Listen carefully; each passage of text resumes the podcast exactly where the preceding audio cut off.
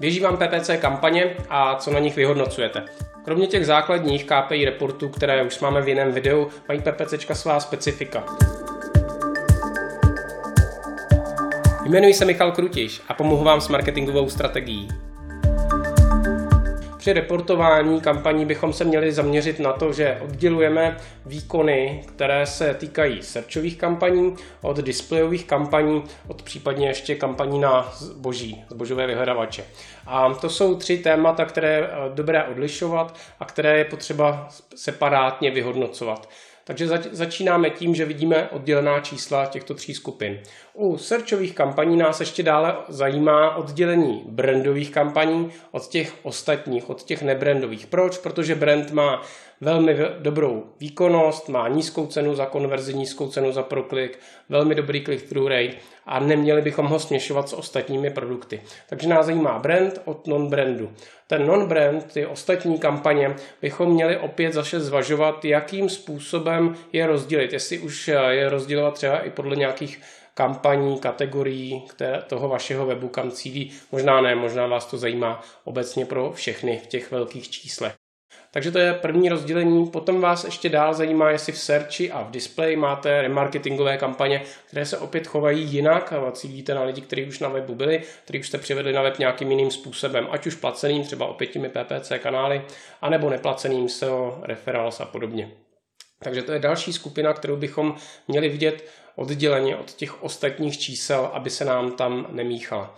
Takže máme primární rozdělení je tady do těch skupin, co nás tam zajímá. Kromě prokliků, tak samozřejmě tady vidíme celkové náklady, které nás to stojí a vyplývající cenu za proklik, kolik nás stál kliky, cena za proklik a celkové náklady na tu kampaň, na tu, zrovna na tu skupinu, na kterou se díváme.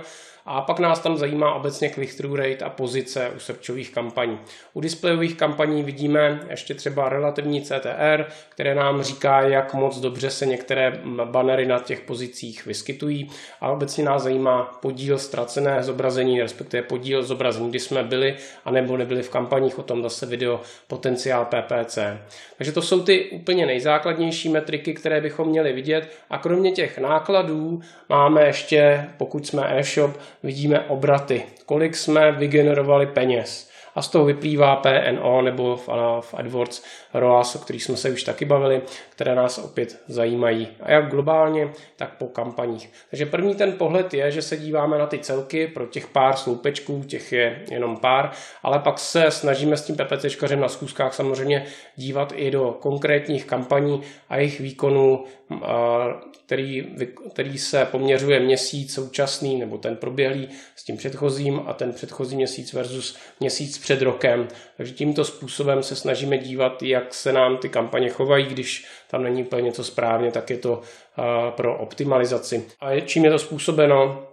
Často tam bude nějaký špatné skóre kvality, takže to je nějaký detail, který potom už nás zajímá, nebo třeba máme nedostatečné rozpočty, takže v podstatě máme tak malé rozpočty, že nedokážeme získat potřebou návštěvnost, aby ty konverze vůbec vznikly, nedokážeme sehnat ani po jednoprocentním konverzním poměru 100 návštěv, aby vznikla alespoň ta jedna konverze a podobně. Takže to už jsou potom ty optimalizační techniky toho PPC specialisty a to už je zase jiné téma pro, pro přímo ty specialisty. To nás jako marketingové ředitele v prvním důsledku nemusí zajímat, pokud všechno běží správně.